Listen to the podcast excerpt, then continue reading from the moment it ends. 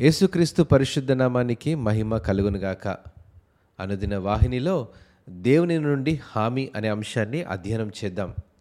నాలుగు మార్గాలు కలిసినటువంటి రోడ్డు వంటి పరిస్థితిలో నిలబడి ఏదైనా ఒక నిర్ణయం తీసుకునే పరిస్థితి తలెత్తినప్పుడు లేదా మనం వెళ్ళే మార్గంలో అడ్డంకులు ఉంటాయని తెలిసినప్పుడు మీకు కావాల్సిందల్లా జీవితం అని పిలువబడే ఈ ప్రయాణానికి అత్యున్నత నిర్మాణమైన దేవుని నుండి హామీ.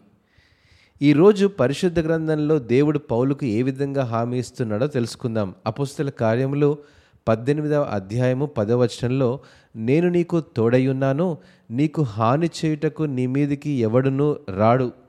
ఈ పట్టణంలో నాకు బహుజన్నం ఉన్నదని పౌలుతో చెప్పగా దేవుని నుండి వచ్చినటువంటి ఈ హామీతో అపోస్తున్న పౌలు వివిధ ప్రదేశాల్లో సువార్త ప్రకటించేటప్పుడు ఎలాంటి బాధనైనా భరించగలిగాడు. అంటే క్రీస్తు శ్రమల వలన కలిగిన గాయపు మచ్చలు మనం కూడా క్రీస్తు శ్రమలో పాలుపంపులు కలిగి ఉన్నామని ప్రపంచానికి చూపించడానికి అవి సాక్ష్యంగా ఉంటాయి. ఈరోజు మనలో ప్రతి ఒక్కరూ అపోసిన పౌలు వలె దేవుని నుండి హామీని పొందుకుందాం.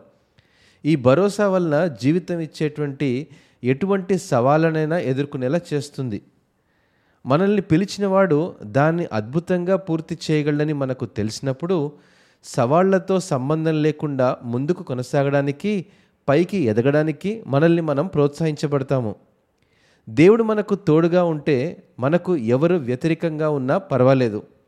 క్రీస్తులో దీవెనలతో మాత్రమే కాకుండా బాధలో కూడా పంచుకోవడానికి సిద్ధంగా ఉంటామనే నిశ్చయత కలిగి ఉంటాము. ఈ లోకం క్రీస్తును సిలో వేసిందని మర్చిపోవద్దు. ఒకనాడు ఆ లోకం మనల్ని కూడా వదిలిపెట్టదండి. సమస్యలు లేని జీవితంగా విశ్వాసి జీవించలేడు.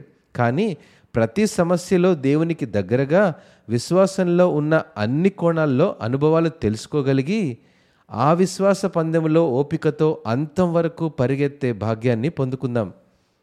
దేవుని ఆశీర్వాదం గురించి గొప్పగా చెప్పుకోవడమే కాకుండా క్రీస్తులోని బాధలను గురించి కూడా గొప్పగా చెప్పుకోవడానికి దేవుని కృప మనకు సహాయం చేస్తుంది.